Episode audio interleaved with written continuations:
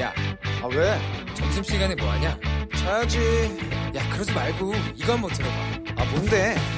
지금 당장 라디오를 켜봐 나른한 오후 깨울 시사 토크쇼 모두가 즐길 수 있고 함께하는 시간 유쾌하고도 신나는 시사 토크쇼 오태훈의 시사본부. 네, KBS 라디오 오태훈의 시사본부 2부 시작합니다.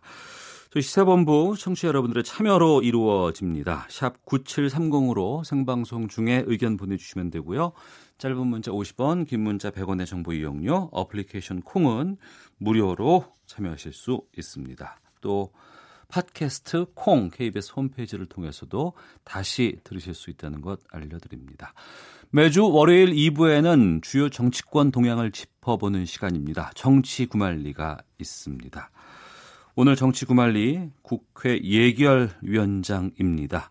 자유한국당 황영철 의원과 함께 말씀 나누겠습니다. 어서 오십시오. 네, 초대해서 고맙습니다. 황영철입니다. 아유, 나와주셔서 감사드립니다. 네. 예. 어, 황 의원께서 지금 국회 예산결산 특위위원장 맡고 계시고요. 그러니까 정확히 말씀드리면 네. 어, 지금 국회 형식상으로는 예산 결산위원장은 공석입니다. 네. 어, 제가 안상수 위원장님이 어, 후반기 전반 후반기에 전반기 1년 중에서 어, 일부를 맡으시고 네. 그 위어서 제가 이제 후반기 1년을 포, 포함해서 조금 더 하기로 이렇게 원내 협상에서 이제 확정이 돼서 어, 조금 일찍 맡았었는데 예. 그 예결위원과 예결위원장의 임기는 1년씩으로 되어 있습니다. 네. 그래서 어, 올해 5월 29일 날 예결위원장과 예결위원들은 모두 임기를 마친 상태고요. 예. 이제 본회의를 열어서 다시 예결위원장을 이제 제가 다시 재추임 받는 절차를 밟았어야 되고 아, 또 또- 재추인 절차가 필요한 상황이군요. 그렇습니다. 예. 네, 그렇게 구- 본회의에서 다시 재선출을 통해서 어, 받아야 되는 상황인데 본회의가 아직 열리지 않아서 예. 현재까지는 엄밀히 따라지면 어. 예결위원장도 공석이고 예. 예결위원도 현재는 어, 없는 상황이다 어. 이렇게 말씀드릴 수 있을 것 같습니다. 하지만 공석이라고 해도 네. 예결위원장은 자유한국당의 몫인가요? 그렇습니다. 네. 어, 알겠습니다. 좀 구체적인 말씀 하나하나씩 좀 나눠보도록 하겠습니다. 오늘로 국회 파행 48일째라고 합니다. 네. 근데 그전에도 제대로 국회 운영은 잘 안 된 것 같다고 생각이 좀 들기도 하거든요. 네.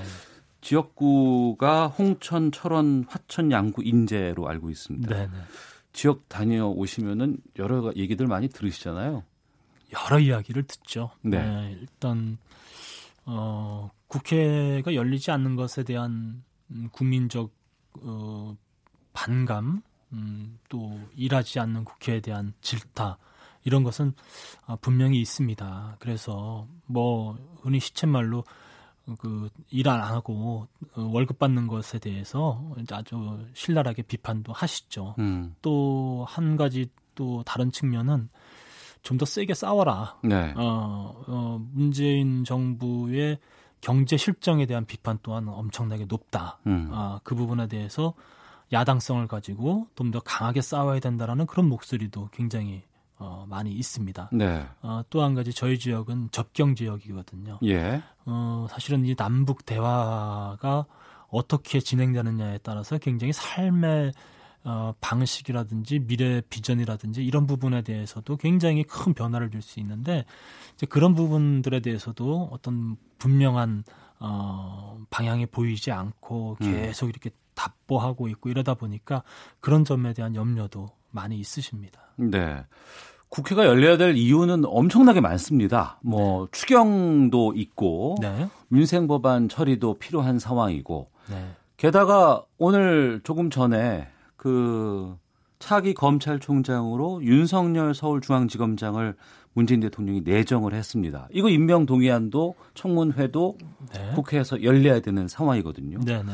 하나씩 좀 얘기를 나눠보겠습니다. 먼저 이번 그 윤석열 서울중앙지검장 내정에 대해서는 어떻게 보실까요? 음, 사실 저는 뭐 아마도 윤석열 중앙지검장이 될 것이다라는 아. 생각은 했었어요. 아, 예상하셨군요. 예, 예. 가장 문재인 정부 입장에서 봤을 땐 가장 필요로 하는 그런 어, 적임자가 아니겠느냐 이런 예. 생각이 들어요. 어. 그 동안 뭐 어, 적폐청산이라든지 검찰 개혁이라든지 이런 부분에 대해서 어, 문재인 대통령이 가장 신뢰하고 발탁했던 음, 인사기 때문에 네. 어, 좀 파격 인사이긴 하지만 음. 아마 그렇게 될 가능성이 굉장히 크다. 네. 그리고 최근에 이제 공수처 법안과 검경 개혁안과 관련돼서 어, 주로 어, 윤석열 지검장보다 윗기수인 뭐 18기서부터 20, 어, 21기까지 고 어, 검찰에 어떻게 보면 이제 그 가장 고위직에 있는 분들 이런 분들로부터 어, 이 검경 개혁에 검찰 개혁에 대한 불만의 목소리도 나오고 그래서 네. 그런 여러 가지의 어, 의도를 가지고 음. 어, 임명한다고 한다면 네. 윤석열 지검장을 할 것 같다 이렇게 생각을 했었습니다. 아, 그러시군요. 네. 자유한국당의 전반적인 평가가 그런 건가요? 저희들은 사실 탐탁치 않은 인물이죠. 어, 어, 사실은 이제 뭐, 어, 윤석열 지검장은 이제 박근혜 전 대통령 때서부터의 이제 좀 악연이 있었던 것이고 음, 또 저희들 입장에서 봤을 땐 지금 검찰의 여러 수사들이 어 우리 자유한국당 또 야당 탄압으로 이어지고 있다고 어, 판단되어 있고 그리고 네. 공정하지 않은 수사가 이루어지고 있다고 보는 관점에 있기 때문에 뭐 그 중심에 윤석열 어, 서울 지검장이 있다고 봤고요. 그런 음. 측면에서 봤을 때는 저희들이 반길 만한 그런 임명안은 아니다 이렇게 생각합니다. 그럼 그 부분이 연장될 것 같습니다. 지금 네. 그 임명 동의안을 국회에서 네. 청문회를 통해서 이제 통과를 네. 해야 되는데 네. 앞서서 자유한국당 입장에서는 공정하지 않은 수사 같은 것들을 진행해온 인물이라고 한다 그러면 네. 청문회를 열어서 그걸 밝혀야 되는 것이 맞다고 보거든요. 네, 그렇습니다. 그런데 지금 국회 지금 열리지 않고 있잖아요. 네네. 그 뭐, 그, 어쨌든, 음, 적절한 시기에 청문회가 진행되지 않을까 이렇게 생각은 하고 있어요. 예. 네, 뭐 그것이 시점이 조금 느려질 수는 있겠지만, 음, 검찰총장 청문회를 그냥 넘길 수는 없거든요. 예. 그리고 어쨌든 그 윤석열 내정자에 대한 이 청문회 과정이 대단히 아주 어, 여러 논쟁들이 이, 펼쳐질 가능성도 있고 저희 야당 입장에서는 그동안에 어, 이 검찰의 수사, 음. 어, 또 기소 등의 문제점들 그리고 어, 또 이 검경 개혁안과 관련된 음, 또 여러 가지 문제점들을 조목조목 또 잘 짚어내야 될 부분이 있기 때문에 네. 어, 청문회는 뭐 열릴 열려야 된다고 생각하고 있는데 예. 뭐 그 시점과 관련돼서는 어, 전체적인 어, 국회 정상화 일정과 어, 같이 맥락이 닿아 있으니까 그건 좀 이제 기다려봐야 되겠죠. 그, 그 부분인데요. 예. 지금 그 더불어민주당과 자유한국당 사이에서 중재 역할을 맡은 바른미래당의 오신환 원내대표는 예, 어, 잠시 뒤 2시부터 바른미래 의총 열고 국회 열겠다고 얘기를 지금 한 상황입니다. 네, 그리고 자유한국당은 오전에 의원총회 있었죠. 네. 다녀오신 것으로 알고 있습니다. 네, 네. 자유한국당은 어떻게 결론이 났습니까? 뭐 저희는 음, 기본적인 입장의 변화가 없습니다. 예. 아, 그러니까 오늘 의총에서도 어, 다수의 의원님들이 어, 여, 저- 여당으로부터 이 패스트 트랙에 올려진 선거법과 또 공수처 검경 개혁안에 대한 어, 합의 처리 또 어, 사과 이런 부분들에 대한 입장이 명확하지 않으면 네. 현재 상태에서 국회를 정상화한다 할지라도 음. 또 다른 파행의 불씨를 안고서 또 되는 것이기 때문에 네. 어, 이후에 똑같은 일이 반복될 수 있다라고 우려하고 있어서 음. 이 점에 대해서만큼 좀 명확히 예, 예, 우리가 입장을 받아야 된다는 것이 첫 번째 원칙이고요. 예. 그리고 경제청문회 같은 경우는 어차피 이 정부가 내놓은 추경안을 심사함에 있어서 추경안이 경제를 살리는 추경안이고 또 재난을 에, 우리가 재난을 대체 재난 대책과 관련된 어, 여러 가지 어, 아니라면 이와 관련된 충실한 논의들이 이 국회에서 이루어지고 어, 함께 병행되어야 된다라는 입장이거든요. 네. 그리고 이 부분이야말로 지금 가장 걱- 국민들이 걱정하는 우리나라 경제가 지금 어떻게 되고 있는 건지 어, 그리고 정부의 경제 정책이 제대로 되고 있는 건지에 대해서 정책 청문회를 하자는 것이니까 네. 아, 이 부분을 정부 여당에서 굳이 이- 피해야 될 이유가 없는데도 불구하고 어. 어, 이것을 받아들이지 않는 것은 예.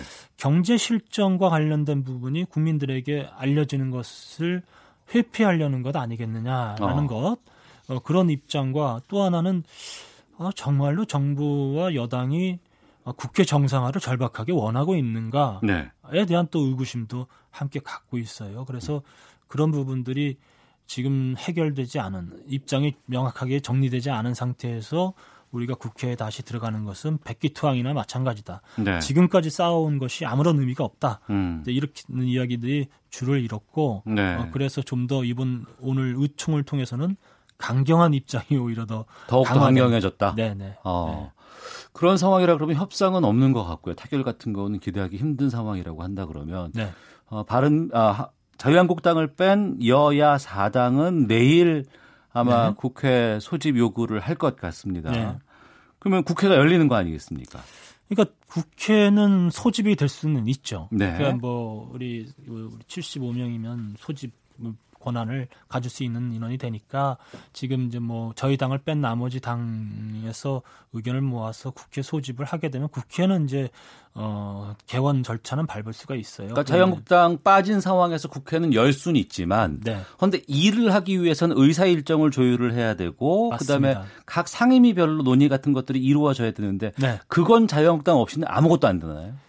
어, 될 수는 있습니다. 예. 그러니까 그 의사 일정이라는 것이 결국은 각 당 교섭단체 간의 어, 협의를 통해서 의사 일정을 어, 정하게 되어 있는데 네. 현재까지는 정상적인 국회에서는 의사 일정을 결국은 교섭단체 대표들 간의 어, 합의의 형태를 통해서 정해왔죠. 음. 이제 그게 이제 정상화된 국회입니다. 네. 그런데 어 어쨌든 자유한국당을 뺀 상태에서 어 국회를 열면 비정상적인 의사 진행을 또 갈 수밖에 없지 않겠어요? 아, 예. 어, 그러면 그것은 진행할 수는 있지만 음. 정상적이지는 않은 상황 하에서 될 수가 있다. 그러면 어 어차피 본회의도 저희가 동의를 안 할 것이고 그러면 단독 본회의를 또 뭐 의장이 어, 열 수도 있고 그다음에 상임위 같은 경우는 상임위원장이 또 여당 상임위원장이거나 또 우리를 뺀 나머지 당의 상임위원장인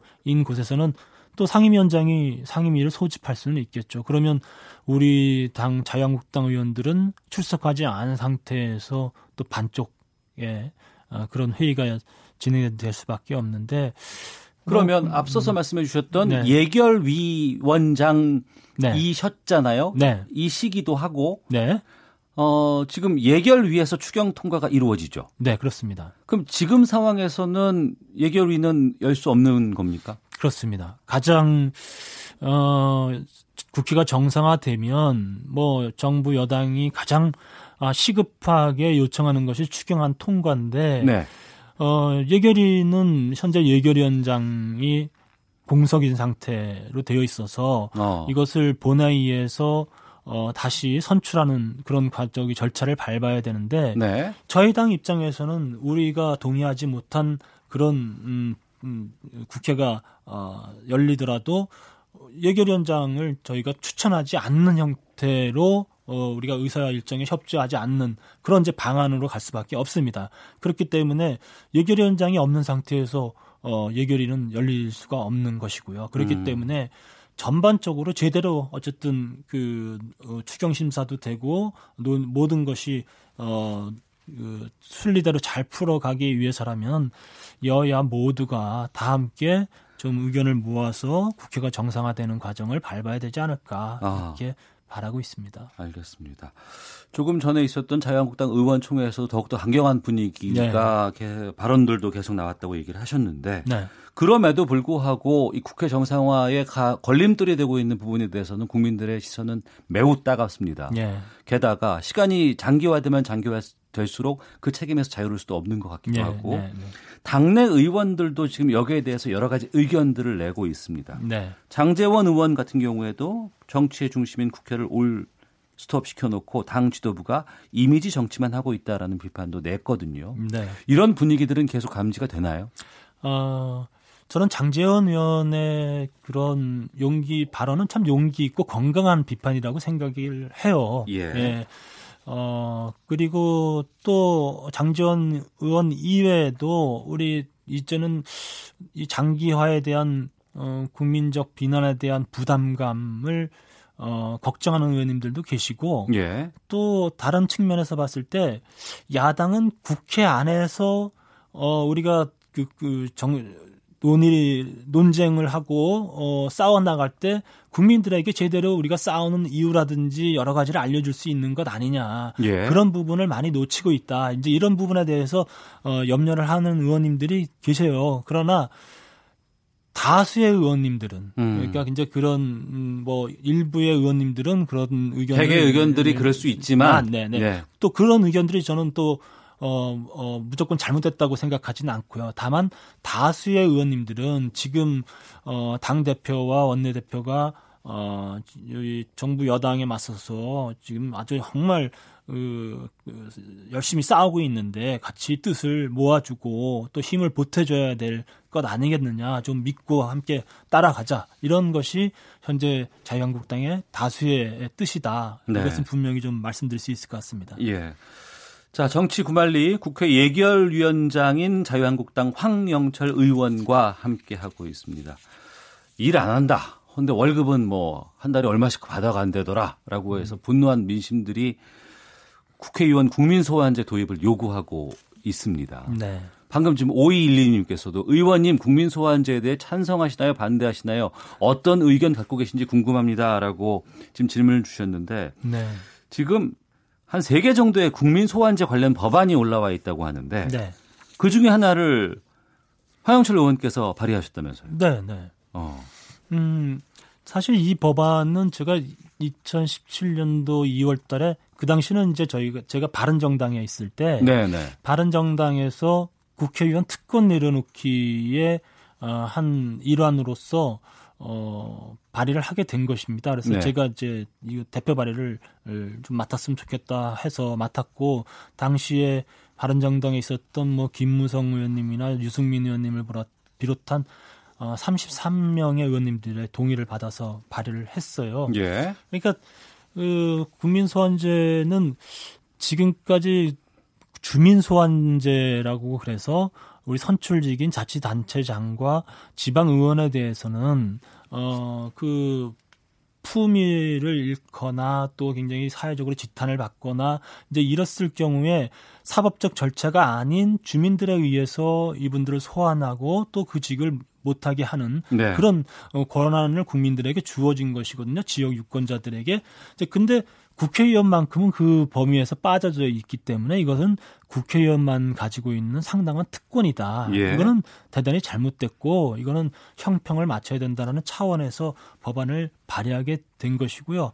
저는 이 국민 소환제 법안이 어, 이번 20대 국회 안에서 네. 꼭 마무리가 됐으면 좋겠다는 생각을 가지고는 있어요. 어. 이제 그런데 이제 최근에 어, 이런 국민 소환제와 관련된 논의가 조금은 변형되고 있어서 조금 안타까운 측면이 있는데 네. 이건 뭐냐면 이제 국회가 전체적으로 지금 이제 파행되고 일을 안 하니까 네, 네. 이 일 안 하는 국회에 대해서 좀 질타를 하고 심판을 하고 싶은데 음. 국민 소환제가 마치 그 도구가 되는 것으로 오해하고 있- 계시는 것 같아요. 네. 근데 이건 전혀 어, 차이가 있는 것이거든요. 그리고 청와대에서도 이 국민 소환제 법안을 통과하라는 국민청원에 대해서 답변하면서도 역시 굉장히 국민 소환제 법안에 대해서 오해를 살 만한 그런 입장 표명을 해서 네. 저도 제가 이- 당연히 필요하다고 생각하고 대표 발의를 했지만 그 취지와 본질에서는 좀 벗어난 그런 그 입장 오해인 표명을- 부분은 어떤 부분인지 간단히 좀 어, 말씀드린. 그러니까 이 국민 소환제는 예. 개별 의원에 대한 소환을 을, 목적으로 한 것입니다. 예. 그런데 국회나 이런 정당이 어떤 정치적인 그 행태를 함에 있어서 집단적인 행위를 음. 할 경우가 있, 있잖아요. 예, 예. 이제 국회 파행도 역시 그 형태의 하나인데 예. 그럼으로 인해서 이제 국회가 어, 일을 안 하게 되는 경우에 있어서 이거를 국민소환제법안으로 해결할 수 있는 것은 어. 아닙니다. 네. 그게- 그래서 이거는 개별적인 의원에 대해서 지역 유권자들의 심판을 하게 하는 과정을 입법적으로 담고 있는 건데 음. 마치 이제 구- 일하지 않는 국회를 국민소환제법안으로 이 해소하려는 듯한 그런 어, 오해를 안겨줄 수 있는 논, 입장을 청와대에서 내서 대단히 오히려 이거는 국민소환제법안을 알겠습니다. 왜곡한다고 보고요. 예. 그리고 어, 좀 더 구체적으로 말씀드리면 제가 담, 그 발의한 그 국민소환제법안에는 이게 정치적으로 이제 이 선출직이다 보니까 선출직에 대한 이제 경쟁자라든지 예. 또 타 정당에서 악용될 수 있는 소지를 막기 위해서 음. 당선된 지 6개월 이내 예. 그리고 선거를 앞두고 있는 1년 음. 그러니까 이제 내년 4월 총선이니까 올해 4월 이후서부터는 소환 대상에 포함이 안 되게 돼 있어요. 남발하거나 악- 악용될 수 있는 여러 네. 그렇죠. 가지 그 제동 장치를 만들어 그렇지. 주셨군요. 이제 그래서 그렇기 때문에 알겠습니다. 이미 예. 올 20대 국회의원들은 이 소환 법이 통과되더라도 소환할 수 없는 음. 게 되는 거죠. 네. 아무래도 국회에 대한 여러 가지 비난이라든가 분노 그렇죠. 같은 그거는 제가 것들이 충분히 여기에 담겨 있지 않나라는 충분히 이해합니다. 국민들이 예. 하여튼 이런 준엄한 목소리에 대해서는 예. 굉장히 따가운 질책으로 받아들여야 된다고 생각은 하는데 그거는 어떻게 보면은 어이이 이, 이 국민들 뜻대로라면은 국, 국회의원 전체를 소환해야 되는 거죠. 예, 네. 시간이 없어서 딱 하나만 좀 질문 드리고 뭐 마치도록 하겠습니다. 네. 지금 그 홍문종 의원이 친박계로 이제 분류되는 의원인데 네. 지금 주말에 탈당을 공식 선언했습니다. 네. 많게는 4, 50명이 함께 할 것이다.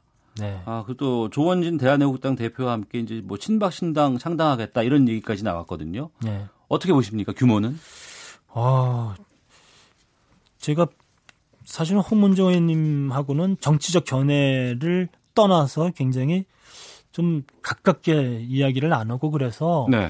어, 굉장히 좀 안타깝게 생각은 드는데 뭐 보수의 새로운 전진을 위해서는 굉장히 어, 우려스러워할 만한 방 우려스러워할 만한 일들이 일어나고 있다. 네. 이제 이렇게 좀 걱정스러운 입장이 들고요. 어, 당분간은 아마 어, 그렇게 큰 음, 동조 의원이 나올 거라고 분- 판단되진 않습니다. 당분간은. 네. 그러니까 그러나 이제 만약에 이 내년도 총선을 앞두고 음. 우리 자유한국당에서 어 총선의 인적 쇄신이라든지 또 중도 보수층을 끌어안기 위한 또 개혁의 과정들, 쇄신의 과정들을 가져가야 되지 않겠어요? 예. 네, 그런 과정 속에서 아마도 이제 이런 탄핵에 대한 책임, 이거는 뭐 탄핵에 동조하거나 반대하거나 이런 걸 다 떠나서 우리가 전신이었던, 어, 새누리당에서 국민들의 뜻에 부합, 부합하지 못한 것에 대한 책임을 음. 저 지는 문제가 있을 수 있고 그런 문제들을 다 어, 해소하고 새로운 길로 가야 되는데 그런 네. 과정 속에서 아마도 어, 공천받지 못한 분들이 어. 어. 또 이런 부분들을 빌미로 해서 또 함께 어, 할 가능성은 상당히 남아 있다 이런 생각이 듭니다. 공천 과정에서 배제된 현역 의원들이 상당수 갈 수도 있다라고 보시네요. 네네. 알겠습니다. 9778님, 정부 여당을 견제하는 거 좋습니다. 필요한 일이죠. 하지만 국민들은 국회가 열리기를 희망합니다. 3047님, 일단 국회부터 열어서 논의를 시작하는 것이 맞지 않을까요? 라는 의견들 주고 계십니다. 자, 지금까지 자유한국당 황영철 의원과 정치구말리 함께 했습니다. 오늘 말씀 고맙습니다. 아유, 국민의께서 주신 말씀 잘 또 담아두고 가겠습니다. 네, 고맙습니다. 헤드라인 뉴스입니다. 자유한국당은 현 상황에서 6월 임시국회에 등원하지 않겠다는 입장을 다시 한번 확인했습니다. 나경원 원내대표는 국회에서 열린 의원총회를 마친 뒤 선거법과 공수처 법안 관련 날치기 패스트트랙을 원천 무효로 하고 사과를 받아내야 한다는 게 이날 의총의 결론이라고 말했습니다. 고 김대중 전 대통령과 이희호 여사를 비롯해 유신 정권 긴급 조치로 고초를 당한 피해자나 그 가족들이 국가 상대 손해배상 청구 소송을 냈지만 패소했습니다. 폼페이오 미국 국무장관은 오만 해상에서 발생한 유조선 도척 피격 사건에 이란 책임론을 거듭 제기하면서도 이란과의 전쟁을 원하지는 않는다고 말했습니다. 오늘부터 은행권에 이어 제2금융권 가계대출에도 총부채 원리금 상환 비율 DSR 규제가 도입돼 대출이 더 까다로워질 전망입니다. 국토교통부는 지난달 전국의 주택매매 거래량이 5만 7,103건으로 지난해 같은 달에 비해 15.8% 줄었고 서울의 경우 30% 이상 감소했다고 밝혔습니다. 지금까지 헤드라인 뉴스 정원나였습니다. 이어서 기상청의 송소진 씨 연결합니다. 미세먼지와 날씨 정보입니다. 탁 트인 시야만큼 공기도 깨끗한 상태입니다. 현재 전국의 미세먼지 농도가 좋음에서 보통 단계를 보이고 있고 대기 확산이 원활해서 종일 청정한 대기 상태가 이어지겠습니다. 오늘 전국이 맑겠습니다. 낮 동안은 볕이 뜨거워 자외선 지수와 호흡기와 눈에 해로운 오존 농도가 높겠습니다. 낮 기온은 어제만큼 오르면서 서울 제주 26도, 대전 전주 28도, 대구 29도 등을 보이겠습니다. 보겠습니다 내일은 비 소식이 있습니다. 내일 차차 흐려져 오후에 경기 북부부터 비가 시작돼 밤에는 서울 등 그 밖의 중부지방에 비가 오겠고 모레 새벽에 그치겠습니다. 또 강원 영동은 내일 아침에 경북 내륙은 내일 오후에서 밤 사이에 소나기가 오는 곳이 있겠습니다. 현재 서울의 기온은 24.9도입니다. 미세먼지와 날씨 정보였습니다. 이어서 이 시각 교통 상황을 KBS 교통정보센터 이승미 씨가 전해드립니다. 네, 시계 교통 상황입니다. 도로 상황 지금 낮 시간대 여유가 느껴지는데요. 다만 주의하셔야 될 돌발 상황이 있습니다. 서울시내 분당 수서로 성남 방향으로 청담대교로 지난 1차로에서 승용차 관련 차량 석 대가 부딪힌 사고를 처리하고 있습니다. 청담대교부터 정차되고 있고요. 반대 방향으로는 강남 면허시험장 부근에서 작업을 했었습니다. 작업은 끝났지만 수서에서 청담대교 쪽 밀리면서 15분 정도 예상되고 있습니다. 영동고속도로 강릉 방향으로는 여주 분기점 부근 1km 정체가 오전부터 계속되고 있고요. 중부 내륙고속도로 양평 방향 작업 여파를 받고 있는 구간인데요. 현풍 분기점 부근에서 1차로 막고 작업을 하고 있습니다. 3km 구간에서 정체됩니다. KBS 교통정보센터였습니다.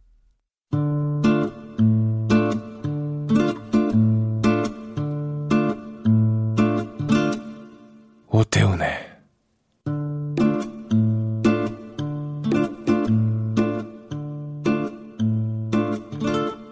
시사본부 우리나라를 둘러싼 치열한 외교 상황을 명쾌하게 정리하고 분석하는 시간입니다. 외교 전쟁 국립외교원 김현욱 교수와 함께합니다. 어서 오십시오. 네, 안녕하세요. 지난주에 못 뵀습니다. 네, 제가 홍콩 출장이 있어서. 예. 외교적으로 좀 궁금한 게 좀 많이 있어서 하나씩 하나씩 좀 오늘 이 시간을 빌어서 좀 빌려서 좀 말씀을 나눠볼까 합니다. 먼저 북유럽 3국 순방 마치고 귀국했습니다. 문재인 대통령. 이번 방문은 어떻게 평가를 할 수 있을까요? 음, 뭐 가장 중요한 북한 문제 관련해서 이제 메시지들을 전달을 했다고 봐야죠. 네. 그러니까는 지금 뭐 북 그 스칸디나비아 3국하고 달리 이제 노르딕 3국에는 이제 핀란드가 들어가요. 그래서 핀란드하고 노르웨이, 스웨덴 아, 이렇게 3개국인데 이 3개국이 북한 문제를 위해서 중재자 역할을 상당히 잘 하고 있는 국가들입니다. 아, 이 세 나라가요? 예, 예. 겨- 어. 또, 하, 또 이제 왜냐하면 이제 스웨덴 같은 경우 국가는 아직까지도 중립국 감독위원회 예, 예, 예. 위원으로 있고 예. 그리고 뭐 스위스와는 틀리게 스웨덴은 지금 북한, 한국 그리고 이제 판문점까지 한- 한반도의 세 곳에 지금 거점을 두고 어, 행, 어, 그, 그 행동을 하는 그런 활약을 하고 있는 그러한 국가이기 때문에 네. 그리고 스웨덴에 있는 스톡홀름에 있는 뭐 시프리라든지 그런 유명한 싱크탱크 같은 데는 어 이제 북한의 뭐 외무성 직원이나 학자들도 뭐 방문 학자로서 왔다 갔다 하고 이런 주 뭐 그런 중요한 어, 기관들이거든요. 예. 그래서 뭐 그런 걸 통해서 한 뭐 한국과 북한 간에 아니면 한국 북한 스웨덴 3자 간에 뭐 1.5 트랙 회의들도 계속 상당히 많이 해줬고 그래서 이런 국가들이 어쨌든 북핵 문제 해결에 상당히 중요한 역할들을 해주고 있는 국가들이기 때문에 네. 그리고 노르웨이 같은 경우는 뭐 역시 이번에 연설에서도 드러났다시피 노벨 평화상을 수여하는 곳이고 그래서 평화 그런 그러한 중요한 거점 그 개념을 가지고 또 연설을 하셨고 음. 또 아시겠지만 뭐 노르웨이, 스웨덴 이러한 국가들이 뭐 에릭슨이라든지 뭐 기타 그 최첨단 IT 관련된 산업 부분에서 상당히 성과를 올리고 있기 때문에 그런 부분들에 대해 관해서 이제 한국과의 어떤 협력, 경제 협력 그런 것도 하나의 성과가 되지 않을까 싶습니다. 네.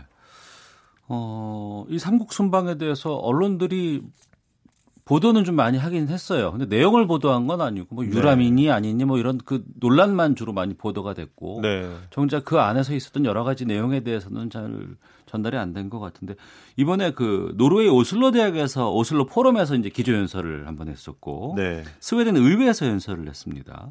김현욱 교수께서 보시기에 이번 두 면의 연설 가장 강조한 건 무엇이었다고 판단하시는지. 근데 뭐 오슬로 연설은 뭐 평화의 중요성에 대해서 얘기를 했어요. 그래서 뭐 노르웨이 그 노벨 평화상 수상하는 그 장소에 맞는 그러한 뭐 연설이었다고 보고 근데 중요한 건 이제 스웨덴 의회 연설이었는데 여기서는 신뢰라는 개념을 얘기를 하시면서 북한에게 대화에 응해라. 대화에 나와라. 그리고 아, 약속한 핵 폐기와 평화 체제 구축 의지를 실질적으로 보여라. 예, 그리고 어, 남북한 간에 합의한 교류 협력 사업을 이행을 해라. 예, 그런 노력을 하면 국제사회도 응답할 것이고 제재 해제는 물론이고 북한에 대한 안전도 보장될 것이다. 어. 아주 직설적으로 메시지를 전달을 했어요. 스웨덴 스웨덴에서. 의회에서 연설의 핵심이. 예예예. 예. 그래서 과거처럼 무슨 뭐 북한과 미국과의 어떤 중재 외교, 뭐 촉진 외교 이런 약간 제3자로서의 위상보다는 어, 이제는 북한에게 확실한 메시지를 전달함으로써 네, 아마도 뭐 글쎄 이거를 북한이 어떻게 수용할 수 있을지는 잘 모르겠으나 아직까지 입장 안 나왔죠. 네, 안 나왔죠. 근데 어. 쨌든본 거는 이제는 좀, 좀 적극적으로 한국 정부가 네. 좀 대북 메시지를 전달하기 시작했구나라는 그런 변화를 느낄 수 있었습니다. 그러면 그 가운데 북한의 김정은 위원장이 트럼프 대통령에게 친서를 보냈다는 게 나왔어요. 근데 그 상당히 아름다운 친서였다라고 얘기를 했거든요. 예. 뭐가 담겼길래 아름다웠을까요? 글쎄, 뭐 통상적으로 예상할 수 있는 거는 뭐 트럼프 대통령과 김정은 간의 어떤 케미스트리, 아, 두, 시- 두 지도자 간의 어떤 신뢰, 나는 여전히 당신을 존중하고 음. 당신과의 관계를 중요시한다. 네. 탑다운 어프로치가 여전히 중요하지 않겠느냐. 음. 비핵화의 의지가 여전히 있다. 네. 뭐 요 정도 메시지가 들어가 있지 않았을까 싶어요. 그러면 아름다운 건가요? 그게? 어떻게? 글쎄 뭐 트럼프 입장에서는 뭐 상당히 긍정적으로 받아들일 수 있는 메시지라고 보는데 네. 문제는 뭐냐면 최근까지도 북한은 계속해서 북한을 압박하는 예. 북한이 태도 변화해야 된다는 그러한 메시지를 계속 보내고 있었거든요. 어. 그러니까 트럼프 미국 측도 마찬가지예요. 미국도 계속 제재를 하면서 트럼프는 뭐 김정은은 아주 마이 프렌드다, 뛰어난 사람이다 이런 식으로 양온 전략, 강경과 이제 온건의 양온 전략을 펴고 있었는데 양면 전략을 폈는데 아마 북한도 그런 입장이지 않을까? 그러니까 뭐 다른 매체를 통해서는 북- 미국에게 강경한 메시지를 보내면서 정작 김정은은 우리는 친하지 않느냐, 좋은 관계이지 않느냐, 네. 대화할 수 있지 않느냐, 정상회담 하자. 음. 이러한 메시지를 보내면서 미국에 대해서 강경한 또 온건한 요 두 가지 양면 메시지를 보내는 것이지 않느냐. 그게 첫 번째 해석이고 네. 두 번째는 최근에 그 북한의 그 아, 미국의 볼튼 대통령도 그랬고 나오는 메시지들이 아 미국의 대선이 북한 문제 때문에 영향받지 않는다는 얘기가 나왔어요. 예, 예. 근데 이거는 북한이 노리고 있었던 노림수와는 좀 다르거든요. 그렇죠. 대선에 영향을 미쳐야 네, 되죠. 네. 예, 북한은. 북한 대선이 망가질 수도 있다. 핵과 ICBM을 시험 발사하면 네 대선이 망가질 수도 있다. 그러니까 그 전에 대화에 응하라. 어? 태도를 바꿔라. 이게 지금까지 북한이 보여온 건데 네. 이제 미국은 북한 문제 때문에 대선 영향 안 받는다 이렇게 해버렸단 말이에요. 음. 그러니까 북한 입장에서도 어 이게 뭐지? 지금 우리는 어떤 카드를 가지고 북- 미국한테 외교를 해야 되지? 이러한 일종의 자충수에 빠졌을 가능성이 높고 네. 뭐 그런 의미에서 뭔가 다시 한번 이제 대화를 다시 한번 재개하기 위한 어. 그러한 친서 외교를 가동한 것이 아닌가 생각이 드네요. 그러니까 그 친서에 문재인 대통령이 흥미로운 얘기를 했습니다. 그 흥미로운 얘기가 바로 트럼프 대통령이 발표하지 않은 매우 흥미로운 대목이 있다. 그러면 이 친서의 내용을 문재인 대통령은 알고 있다는 거 아니겠습니까? 그렇죠. 미국 측에서 전달을 해줬겠죠. 북한 측이 아닌 네. 어 뭐가 흥미로운 대목일지라고 한다 그러면 단순히 아름다운 것과 흥미로운의 어감의 차이는 확실하게 있거든요. 흥미로운 건 지금까지 진행되지 않았던 것, 예측되지 않았던 것, 그리고 북한이 이걸 할 수 있을까라는 것들이 담겨 있기 때문에 흥미로운 게 아닌가 싶기도 한데. 글쎄 뭐. 뭐 제3차 정상회담, 북미 간의 정상회담, 네. 아을 개최하자. 아, 비핵화에 대한 어떤 뭐 용의가 있다. 글쎄 뭐 그 이외에 뭔가 새로운 것이 있는지는 뭐 저도 잘은 뭐 보지 않아서 모르겠는데 네. 뭐 지금과는 달리 좀 북한이 미국에게 좀 대화할 수 있다. 그리고 뭐 북, 미국이 원하는 수준의 비핵화까지도 할 용의가 있다. 상당히 비핵화에 대해서 뭔가 좀 이전보다는 전향적인 그러한 입장 표명이 있지 않았을까 싶고 어. 그렇지만 미국이 지금 요구하는 거는 그 빅딜이거든요. 네.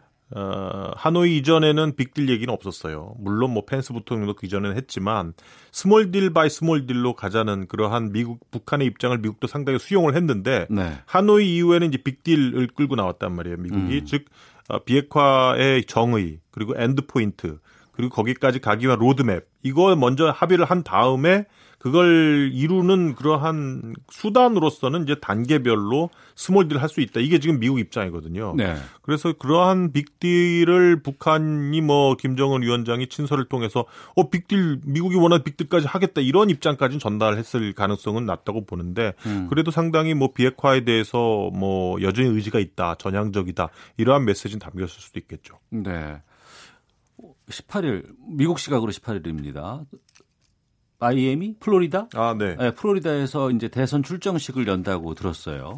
그리고 이번 달 말쯤에는 오사카에서 G20 정상회담이 있고 그 이후에 이제 트럼프 대통령이 방한을 합니다. 그 여러 가지 이슈들 가운데 남북 정상회담이 열릴 수 있는 공간은 있습니까? 시기는 있습니까? 글쎄 뭐 정상회담까지 열리려면은 뭐 북한 내 입장 정리가 거의 끝났어야 되는데 지금 시점에서. 예, 예, 예. 근데 가장 최근에 북한에서 나온 즉 이거는 뭐 이란 문제 관련된 뭐 조선중앙통신이나 노동신문 관련해서 네. 15일이니까 이제 그저께죠. 예, 예. 그저께 나온 기사들을 봐도 뭐 이란 문제와 빗대 가지고 미국에게 역시 태도 변화를 강하게 요구하는 그러한 메시지들이 담겼었거든요. 네. 물론 이제 이것은 뭐 대외 메시지용일 수도 있고 김정은 위원장이 내부적으로 어떤 식으로 대미 협상을 가져가야 될지 뭐 입장을 바꿨을 가능성도 있는데 뭐 그런 입장 변화라든지 뭐 이런 것들이 완전하게 이루어졌다면 뭐 남북한 간의 뭐 정상회담도 저는 뭐 불가능한 건 아니라고 보는데 지금 상황적으로 봤을 때 어. 는 글쎄 갑자기 뭐 남북 정상회담이 뭐 성사된다고 보기는 좀좀 쉽지 않- 쉽지 않아 보이기는 합니다. 예. 어, 2월에 하노이에서 결렬이 됐습니다. 그리고 이제 뭐 지금이 6월이니까 이제 상반기는 다 갔어요.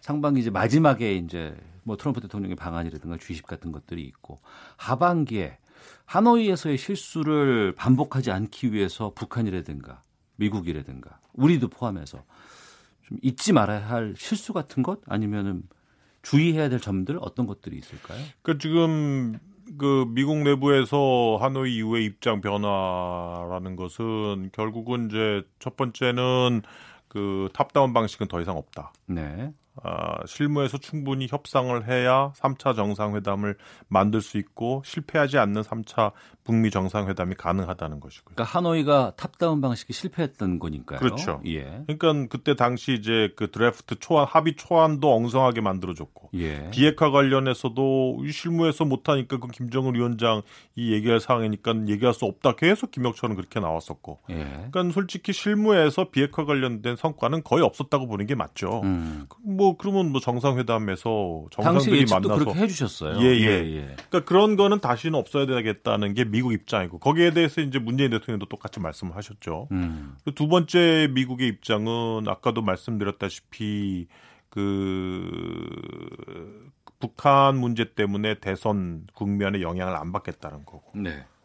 그래서 지금 상황에서는 결국은 북한이 이러한 미국의 입장에 움직여 줘야 되는 거거든요. 음. 트럼프 대통령은 계속해서 그 북한에게 그 실무 협상 시작하자고 계속 제의를 했고 거기에 대비해서 비건이 좀 더 일찍 한국을 올 수도 있다는 보도까지 나오고 있고 네. 그럼에도 불구하고 북한으로부터 아직 응답을 받는 게 없단 말이에요. 거기에 대해서 트럼프 대통령은 뭐 서두를 거 없다 계속 이렇게 얘기를 하고 있어요. 최근에도 음. 그렇기 때문에 아마 한국 정부가 원하는 식으로 지금 추후에 한반도 상황이 제대로 돌아가려면 어쨌든 북미 북한이 미국이 원하는 그러한 그 비핵화의 정의라든지 엔드포인트 로드맵 이러한 큰 그림에 대해서 합의를 하려고 하는 그러한 결정이 있어야 되겠고 첫 번째 네. 두 번째는 실무 협상에서 충분한 협상이 있어야 되겠고 그 이후에 3차 북미 정상회담이 있어야 올해 중으로 어, 실패하지 않는 그러한 북미 간의 빅딜이 가능하지 않을까 싶네요.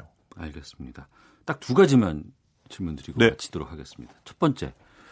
트럼프의 재선 가능성은 현재로서는 어느 정도가 있어요?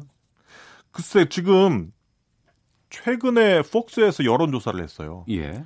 근데 지금 민주당의 주요 대선 후보자 한원 대여섯 명 정도 다 트럼프가 지는 걸로 나와요. 트럼프가 진다고요? 대여섯 명의 민주당 후보들에게 네. 네, 네. 그리고 이제 가장 앞서고 있는 바이든 후보한테는 한 11% 차로 지는 걸로 나오고. 네. 그래서 트럼프가 그 여론조사를 수행한 그 직원들 3명을 또 파이어드 했다, 파이어 했답니다.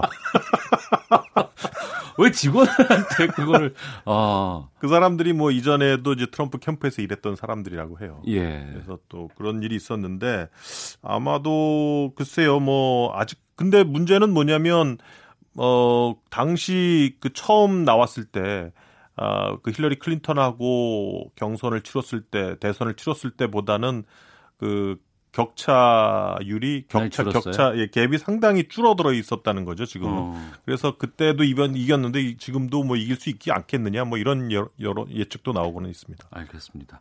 시간이 다 돼서 요 질문만 간단히 좀 여쭤보고 뭐 다음에 또 하더라도요. 지금 유조선 오만에서 발생한 유조선 피격 사건과 관련해서 이란과 미국 간의 갈등이 있거든요. 네.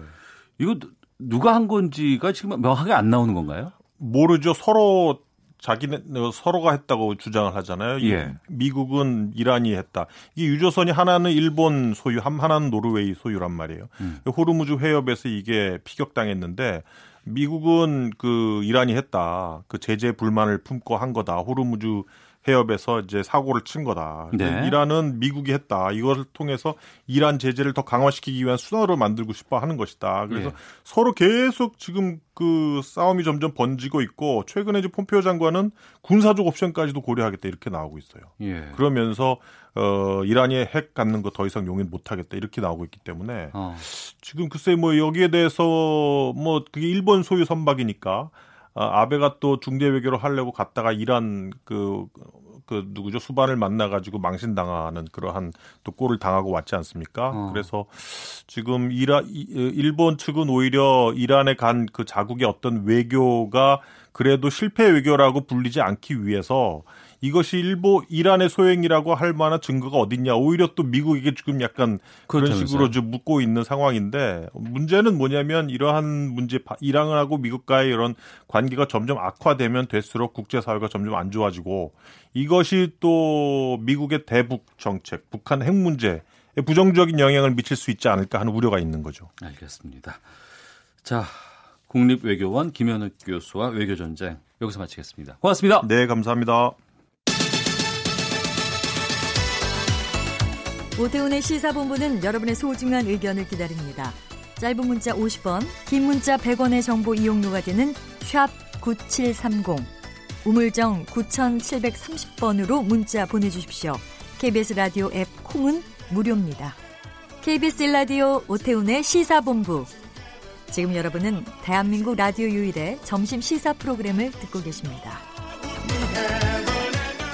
차에 대한 모든 것을 다룹니다. 권용주의 차차차 국민대 자동차 운송 디자인 겸임 교수이자 자동차 컬럼니스트인 권영주 교수와 함께합니다. 어서 오십시오. 네, 안녕하세요. 오늘 차차차는 자동차 세금에 대해서 좀 알아볼까 합니다. 얼마 전에 정부가 개별 소비세 인하한다고 예. 어, 연장한다고 발표를 했잖아요. 예, 예. 그 연관돼 가지고 그 대체 우리나라의 자동차 세금이 얼마나 많은가 음. 궁금하신 분들이 꽤 많이 연락을 해오시더라고요. 진짜 우리나라에서 자동차 관련된 세금이 얼마나 돼요? 그 우리 오태훈 아나운서도 자동차 살 때 예. 사실 세금도 안, 따보, 안 따져보셨죠? 아, 내야 내라는 건 다 내죠. 그렇죠. 물론 예. 내라는 거 다 내야 취득세, 등록세 뭐 다 운행이 내야 가능하니까. 되는 거고. 예. 근데 처음에 차 살 때 예. 상당 부분의 세금이 포함되어 있습니다. 차값에 그렇죠. 따로 내는 거 말고도 그렇죠. 그러니까 어. 소비자는 그냥 소비자 권장 가격 예, 예. 에, 그렇게 돈을 주고 사지만 이미 그 안에는 어, 한 세 가지 정도의 세금이 이 포함되어 있습니다. 예. 그러니까 우리가 어느 정도 자동차 세금을 내냐면 2013년 기준으로 자동차 관련 세수 총액이 국가 전체에서 38조 원이었어요. 예. 꽤 되죠. 38조 원이나 돼요. 예, 조세 총액의 16%고 예. 국세에서는 13.9%. 사실 중앙 정부보다 지방 정부가 자동차에 의존하는 세수가 더 큽니다. 예. 23.5%를 의존하고 있죠. 어. 그러니까 이제 그 당시가 2013년이었으니까 이때 계산이 연간 평균 190만 원 정도 세금 냈다는 계산이었거든요. 대당. 예. 그러니까 지금은 훨씬 더 늘었겠죠. 어. 예, 그래서 자동차에 관련한 세금이 꽤 많은 비중을 차지합니다. 어떤 게 있어요, 세금이? 공장에서 차 사면 네. 출고된다고 한번 가정을 들어볼게요. 네. 어, 2천만 원짜리 자동차라고 하죠. 예. 이게 일단 공장에서 2천만 원으로 나오면 그 우리가 지금 얘기하는 개별 소비세 음. 3.5% 70만 원이 더해지고 네. 그 개별 세비세의 30%가 교육세 21만 원이 더해집니다. 어. 그렇게 하면 2,091만 원이 돼요. 예. 여기에 이제 부가세 10% 어. 209만 원이 더해지면 2,300만 원이라는 소비자 가격이 형성이 되는 겁니다. 10%가 넘네요. 항상 그러면 차값에. 그렇죠. 어. 등록세도 상당히 많잖아요. 그렇죠. 일단 2,300만 원의 가격이잖아요. 예. 이걸 하면 취득세를 내야 됩니다. 그래야 예. 번호판을 붙여갈 수가 있으니까. 어.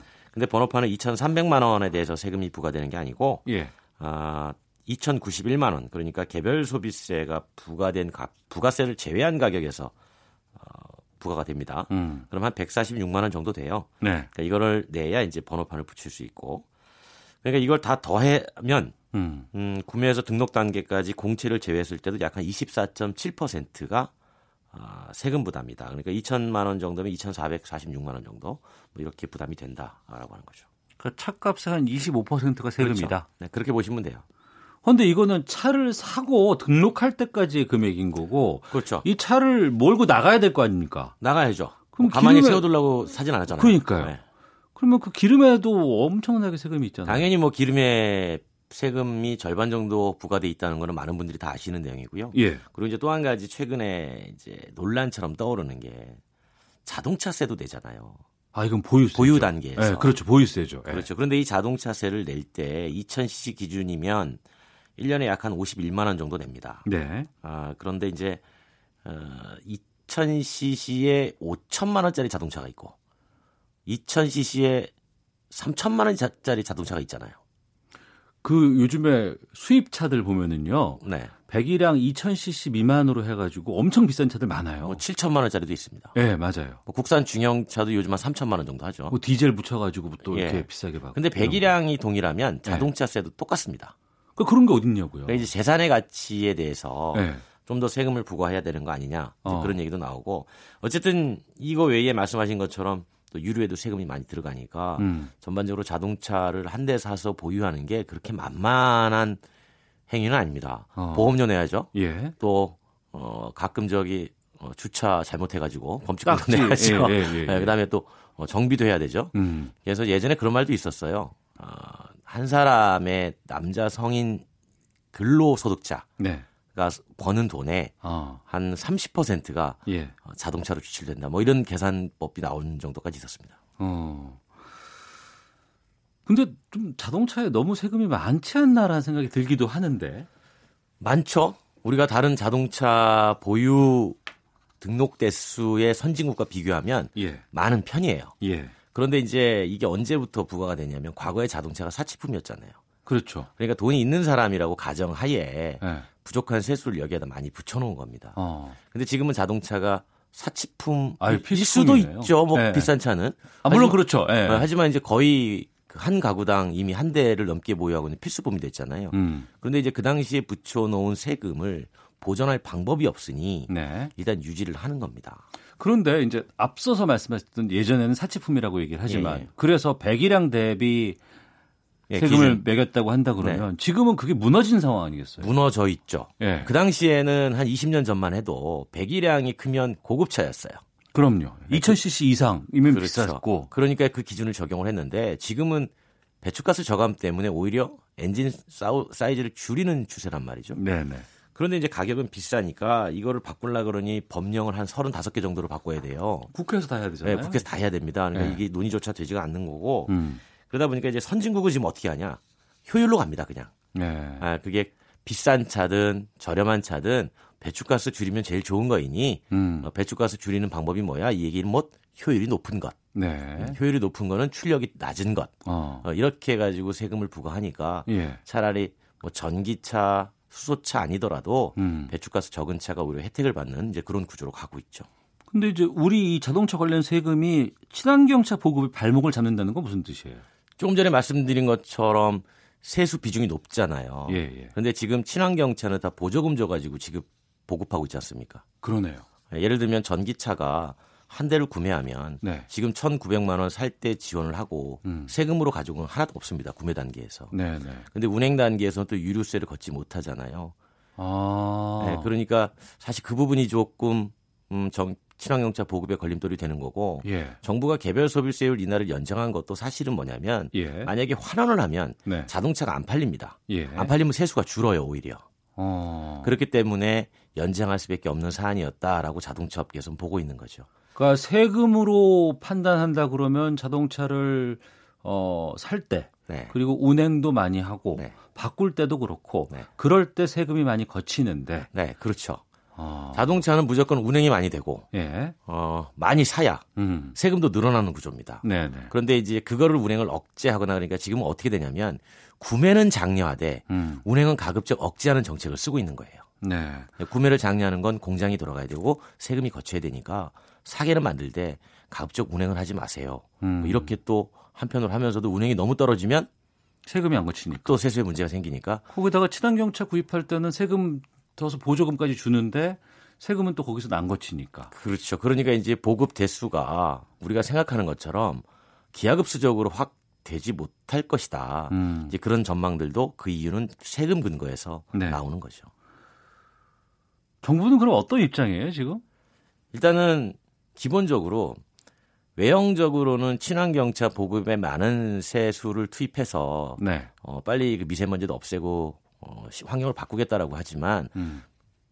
이면에서는 그 돈을 결국은 자동차에서 걷어와야 되는데 그 자동차를 걷어와야 되니 자동차를 어떻게 저 기름을 적게 사용하세요라고 할 방법이 별로 없는 거예요. 네. 대체할 방법이. 예, 예. 그러니까 개별 소비세도 6개월 연장했지만 음. 그때 가서 별로 판매 증진 효과가 없으면 다시 올리겠다는 겁니다. 네. 이그 얘기는 뭐냐면 어차피 자동차 안 팔리면 어. 한 대당 세금이라도 원래대로 높여서 예. 세수를 조금이라도 어, 더 해야 되겠다. 어. 이제 그런 생각을 하는 거죠. 그 방향은 맞아요? 그 방향이 맞고 틀리고를 떠나서 예. 기본적으로 이거는 구조적으로 나타날 수가 없는 문제라는 거예요. 음. 구조적인 문제다. 그렇죠. 12가지의 세금을 자동차에 붙여놓은 우리의 제도 안에서는 네. 그거부터 손을 내야 모든 게 다 해결된다는 거죠. 알겠습니다. 권영주의 차차차 자동차 컬럼니스트 권영주 교수와 함께했습니다. 고맙습니다. 감사합니다. 오태훈의 시사본부 마치겠습니다. 내일 뵙겠습니다. 안녕히 계십시오.